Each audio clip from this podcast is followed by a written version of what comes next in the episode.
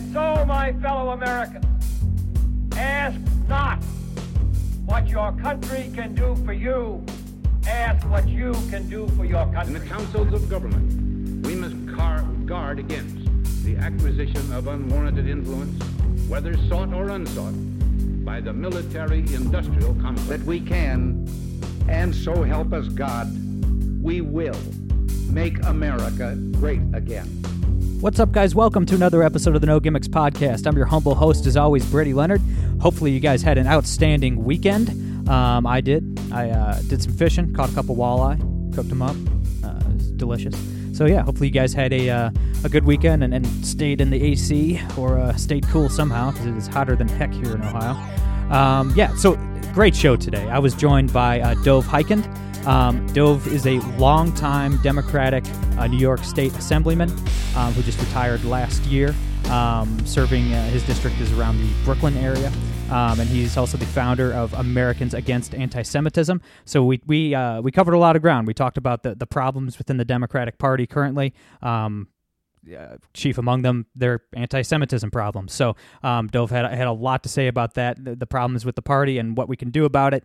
And uh, yeah, he, he was very generous generous with his time, and uh, yeah, it was great. It was great talking to Dov. Hopefully, he comes back on soon. Um, yeah, before I get to that, guys, please follow us on Twitter at No Gimmicks Pod, and please subscribe hey, you never know when I will be booted off of social media forever uh, for being a conservative. So subscribe on iTunes, SoundCloud, or Google Play so you get updates when I upload new episodes. All right, without further ado, here is my chat with Dov Hikind.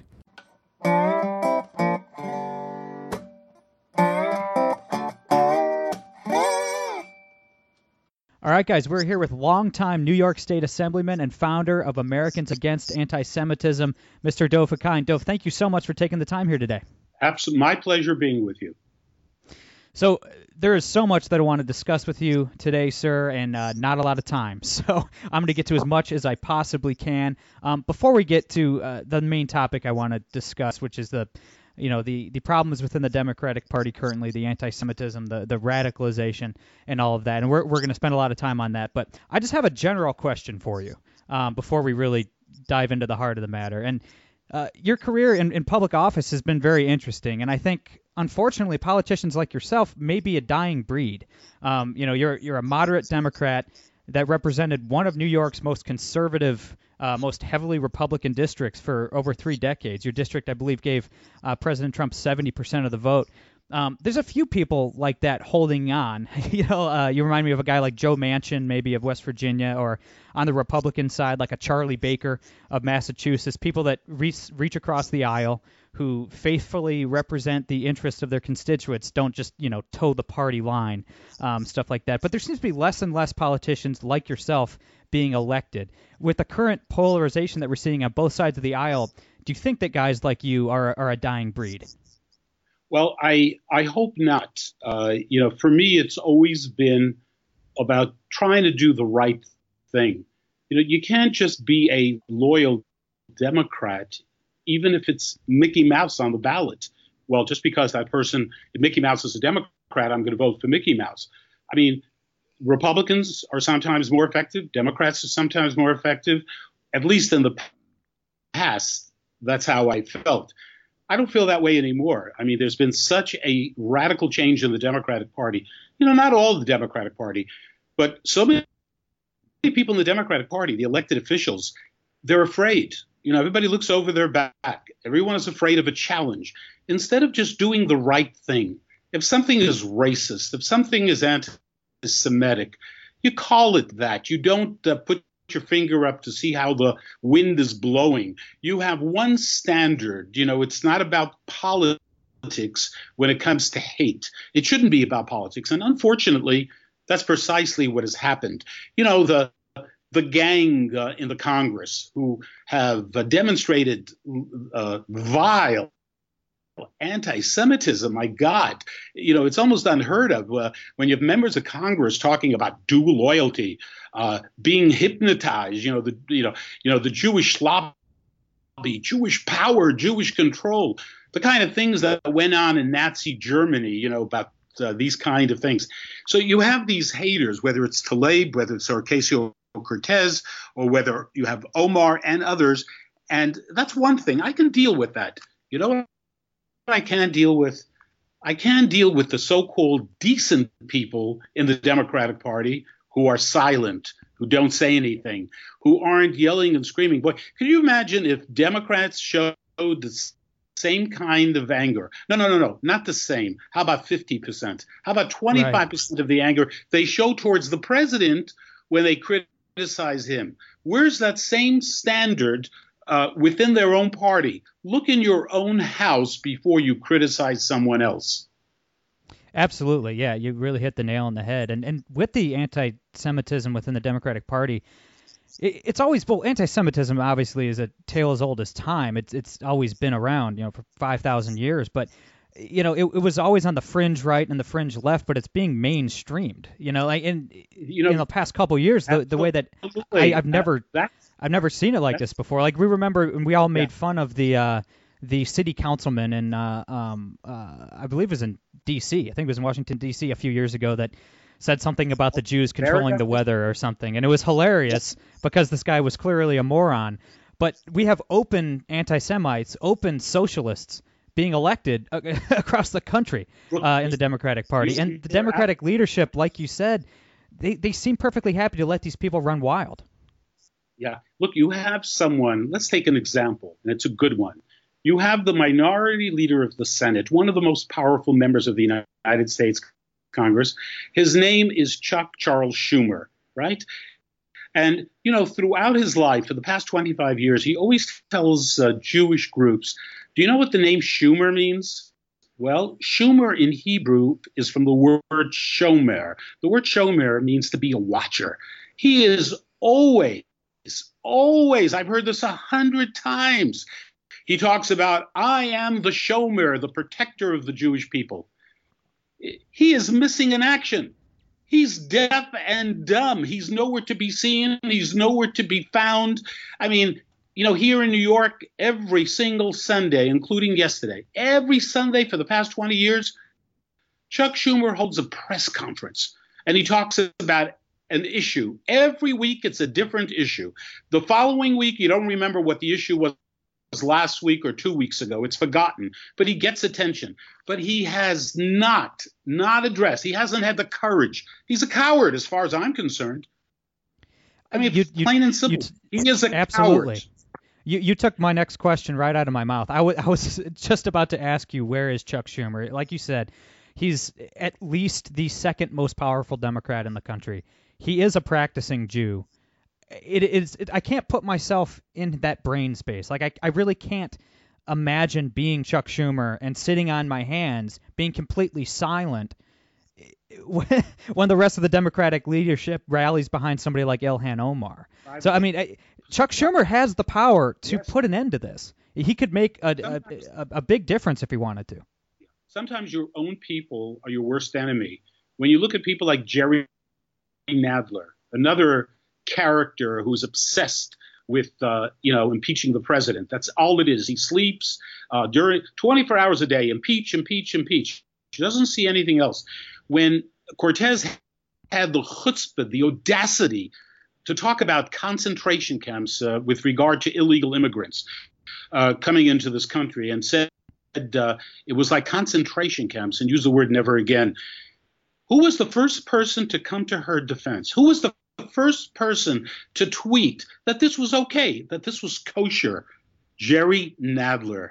Shame on him. I mean, you know, look, for me, this is nothing new. My, you know, my parents went through the Holocaust. My mother and her mother and family went to Auschwitz in 1944. They were rounded up from their homes. The homes they lived in, they were taken, put into cattle cars, some of the people in those cattle cars, when they arrived at Auschwitz, they were dead on arrival. They arrived in Auschwitz. My grandmother went straight to the gas chambers. Many of my mother's sisters and brothers went to the gas chambers. Hundreds of thousands of others were worked to death, tortured to death, experimented on. That's what a concentration camp is. That's what never again is. And Ocasio Cortez, AOC, has the audacity, the ignorance, the chutzpah to talk about concentration camp. This woman is ignorant. I guarantee you. I keep on saying, I wish a reporter would ask her a simple question. What was the last book you read about the Holocaust? What's your I know if anyone asked that question, you know what we would find out?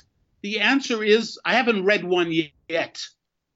And this is maybe person maybe not even about the Holocaust, just the last book she read generally. Well, that's you know, look, she's 29 years old and she is an expert on every single subject. And if you don't believe me, you need to ask her. She'll confirm that. ben Shapiro, the uh, Ben Shapiro, the conservative uh, uh, commentator and author, has, has a great line that, that I, I try to live my life uh, by this. He says, In politics, never attribute to malice what can be attributed to stupidity. And I, I, I, typically believe that, and not just in politics. You know, when I have an argument with my wife, I, I try to live that way. If she she says something hurtful, I, I assume that she just made a dumb mistake. She's not being malicious and trying to hurt me. But so, uh, like, I, I'm willing to assume that somebody like Alexandria Ocasio Cortez is just an uneducated know nothing, not an evil person. Um, but with with another one of these freshman Congress people, with somebody like Ilhan Omar, she knows exactly what she's doing. She is malicious. She is a malicious, vicious anti Semite. Right. Omar introduced BDS legislation in the House of Representatives last week. It is disturbing and disgusting that a sitting congressperson introduced legislation aimed at the destruction of Israel and then, assumably, the, the, the slaughter of, of millions of Jews. Um, are you kind of with me there that these some of these people are not you know, ignorant; they are malicious. Yeah, and what's really interesting is that Nancy Pelosi, uh, you can find her words. We put out a video uh, from Americans Against Anti-Semitism. Nancy Pelosi is quoted clearly saying, clearly, that supporting BDS is nothing but anti-Semitism. This is what Nancy Pelosi says. Have you heard her react to this resolution? I mean, they're busy with Trump. What about the anti Semitism in our own house right now happening? And by the way, with regard to AOC, you know, I may agree with you that she's just purely uneducated, ignorant. But nonetheless, she does incredible damage. Just recently, she uh, posted a comment that she was so honored to have a conversation with uh, Jeremy Corbyn, the head of the Labour Party in England. Now, Jeremy Corbyn has become the no, number one anti Semite in all of Europe. The Labour Party in England is uh, filled with anti Semitism. A BBC report that just came out last week uh, destroyed the Labour Party in terms of the tolerance of anti Semitism anti-Semitism. And I believe, I believe the Democratic Party slowly but surely is morphing into the Labour Party of England. When when good people are silent, it's acquiescence. When good people don't speak out, they are an accessory to the crime. And that's exactly what is happening in today's Democratic Party. And I, I hope that people out there understand they, they understand the significance of what's going on. We have anti Semitism today in this country, in New York in particular, out of control. People walking over to Jews and just belting them because they are Jews, not a robbery, not to take their uh, uh, phone or to take their, their wallet or anything, just to beat up on a Jew. The hate that is out there. And I believe that a significant portion of that you can contribute to what's going on in the Democratic Party. It has become okay to be anti Semitic. I mean, that's exactly what's going on. And this is dangerous for our country. It's dangerous for the Jewish community, but it undermines the fundamental values of the greatest country in the world. You know, when these people criticize the United States of America, I mean, this country, you know, no no person is perfect, no country is perfect, but this country comes pretty darn close to being the most amazing place on the face of the earth. There is no other country in the world that everybody wants to come to. They don't want to go to those other places that uh, Omar and Tlaib admire. But, you know, they want to come to America. Everybody wants to come to this country that these members of Congress are constantly undermining. It is really pathetic. And, uh, you know, to me, you know, part of the message for people, we need to make sure that the Republicans take back the House. That is so important. Democrats need to send a message. You know, Democrats who want to be Republicans, that's their business. But Democrats should take a real vacation from the Democratic Party. That is the only way to send a real, real message. We're not voting for the Democratic Party in 2020. Yeah, that was that was going to be my next question is as to whether or not you know the what we're seeing the radicalization on the left. If it's a bump in the road, uh, obviously a major one, but is, is it a bump in the road for the Democrats, or are the infections of anti-Semitism, the infections of socialism, fatal? are these are these fatal diseases for the Democratic Party? Can the party be saved?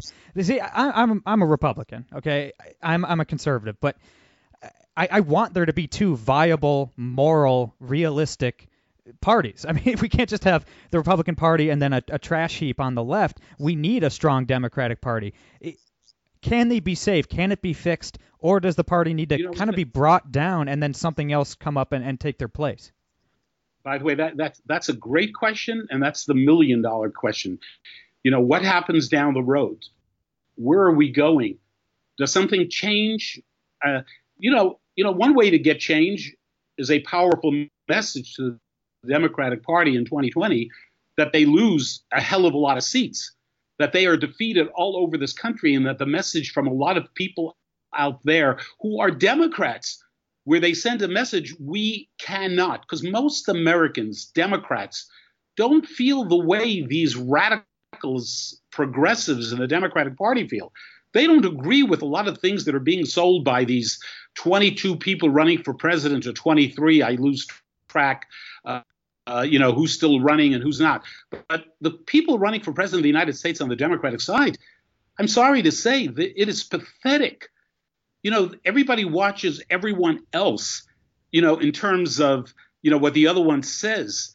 You know, when Israel was being attacked a couple of months ago, 650 missiles aimed at the civilian population of Israel. Every missile was meant to murder innocent people. Right. 650, right? Not one, not one of the people running for president of the United States said one word. Not one word. That's unprecedented. And the reason for that is not because they're against Israel, not because they're not supportive of Israel, because it becomes politics. When you play politics with hate, when you play politics with regard to the people of Israel who are, you know, this is a country, a small country that if you go to your map, you'll hardly find Israel on the map because it's so small. And they are surrounded by Hezbollah in the north, Hamas in the south, Iran that talks about eradicating Israel, and a lot of other nasty neighbors. This is this little country with six and a half million Jews trying to survive. And there's a BDS movement directed against Israel. You know, the people who support BDS, aren't they concerned about what China's doing, having over 1 million Muslims in concentration camps?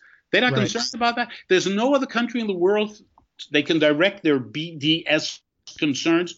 Only one country of 200 nations in this world, the home of the Jewish people. Plain and simple, BDS, in the words of Nancy Pelosi, I quote her, is nothing but unadulterated anti Semitism. And Nancy Pelosi said that at AIPAC last month.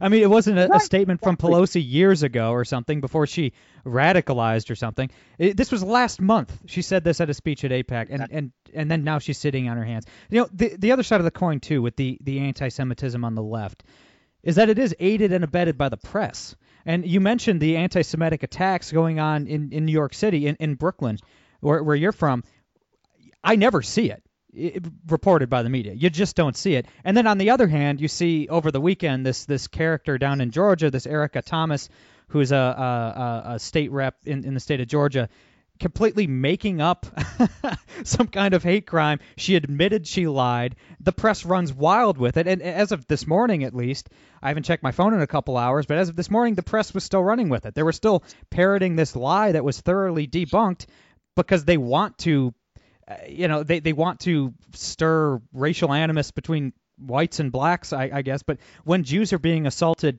on the streets in New York City, the press doesn't care at all. So it's obviously a problem within the Democratic Party, but the press is they're aiding and abetting these people. No question. The media plays a uh, tremendous role in perpetuating the issues that we are talking about. Look, the media, members of the media, you know, we watch them. I mean, sometimes it's hard to watch because it's so freaking obvious, you know, where they're coming from uh, you know, that the, the double standards that exist with regard to the media. You're absolutely right about the attacks here in New York. You know, almost all the attacks here in New York have been perpetrated by people who happen to be from the minority community. But nobody talks about that. No one right. talks about that. No one is interested in that discussion. When I have brought this to the attention of uh, uh, individuals, even people in the media, every single attack just about here here in New York has been perpetrated by someone in the minority community. But do you see this discussion? Has this become a national conversation? It's only about Trump. It's only about his administration. That's all they want to talk about. And, you know, I hope that most Americans look, you know, polls that are taken when Americans are asked about how they, how much they trust the media, you know, the media doesn't do too well. Uh, and and it's unfortunate. You know, they have an agenda. You know, when you when you watch MSNBC, when you watch CNN, I mean, it, it really it, it it's really nauseating to be honest with you. It's so obvious the hatred that exists against uh, the president of the United States and the the goal to undermine and the the possibility of Trump getting reelected. I think would give all these Democrats a heart attack.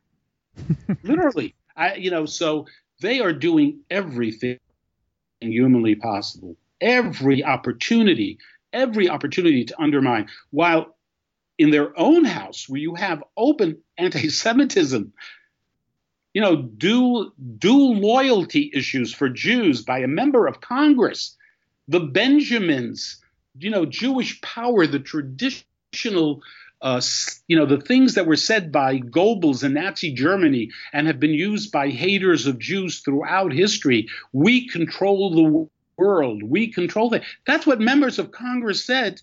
And let me tell you something. They are having the time of their life. They are raising more money than you can imagine. People supporting them. It's it's uh, the only answer is 2020. 2020, Republicans taking back the House, that will be a message. That will be a message to the Democratic Party. That will be a message to the media. Having Trump reelected, boy, will that be a message. Boy, will that be a message. And with regard to the Democratic Party, you know, people always ask me, why are you still a Democrat?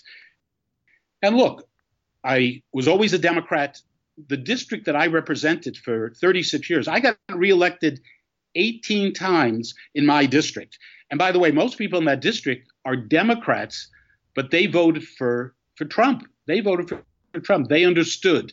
They understood.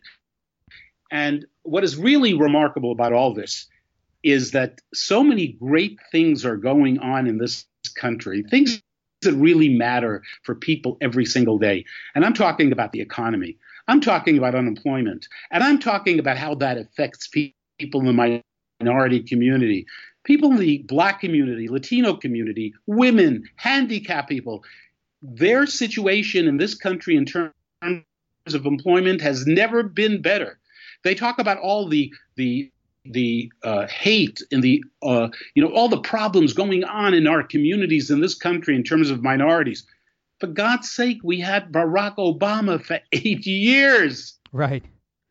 We had Obama for eight years. I thought he solved all the problems. Right. It's insane. Right. It's insane. I have one more question for you, Doe, before I let you go. And um, look, I'm sure you're enjoying retirement. You deserve it. You're a public servant, like you said, for 36 years. But look, man, when are you going to come out of retirement and primary one of these far left monsters? I mean, if I have to start a hashtag draft Dov uh, on Twitter, I, I, will. I'll do it. So, so I, am not going to tell you uh, possible plans, but you may be shocked in the coming uh, two months in terms of what I will do that you will have a field day with and you will enjoy immensely. Trust me. Uh, look, I, I'm not in retirement. Uh, I could never be in retirement. When my people are being threatened, when America is being threatened, when America is being undermined, Dov Hikind is not in retirement. We are active, we are involved, we are building Americans against anti Semitism. We urge people to become part of it, support us. Look, I'm just getting started. Amen. Amen. Well, keep up the great work. Keep up the great work uh, with uh, Americans against anti-Semitism. And uh, when you do make your next announcement, you'll have to uh, come back on the podcast and talk about it. Absolutely. Thank you for having me. Thank you so much, Dov. Everybody check out dovhikind.com. Uh, follow him on Twitter. He's great. Uh, that's all I have for today. I'm Brady Leonard. I will be back on Wednesday. No gimmicks.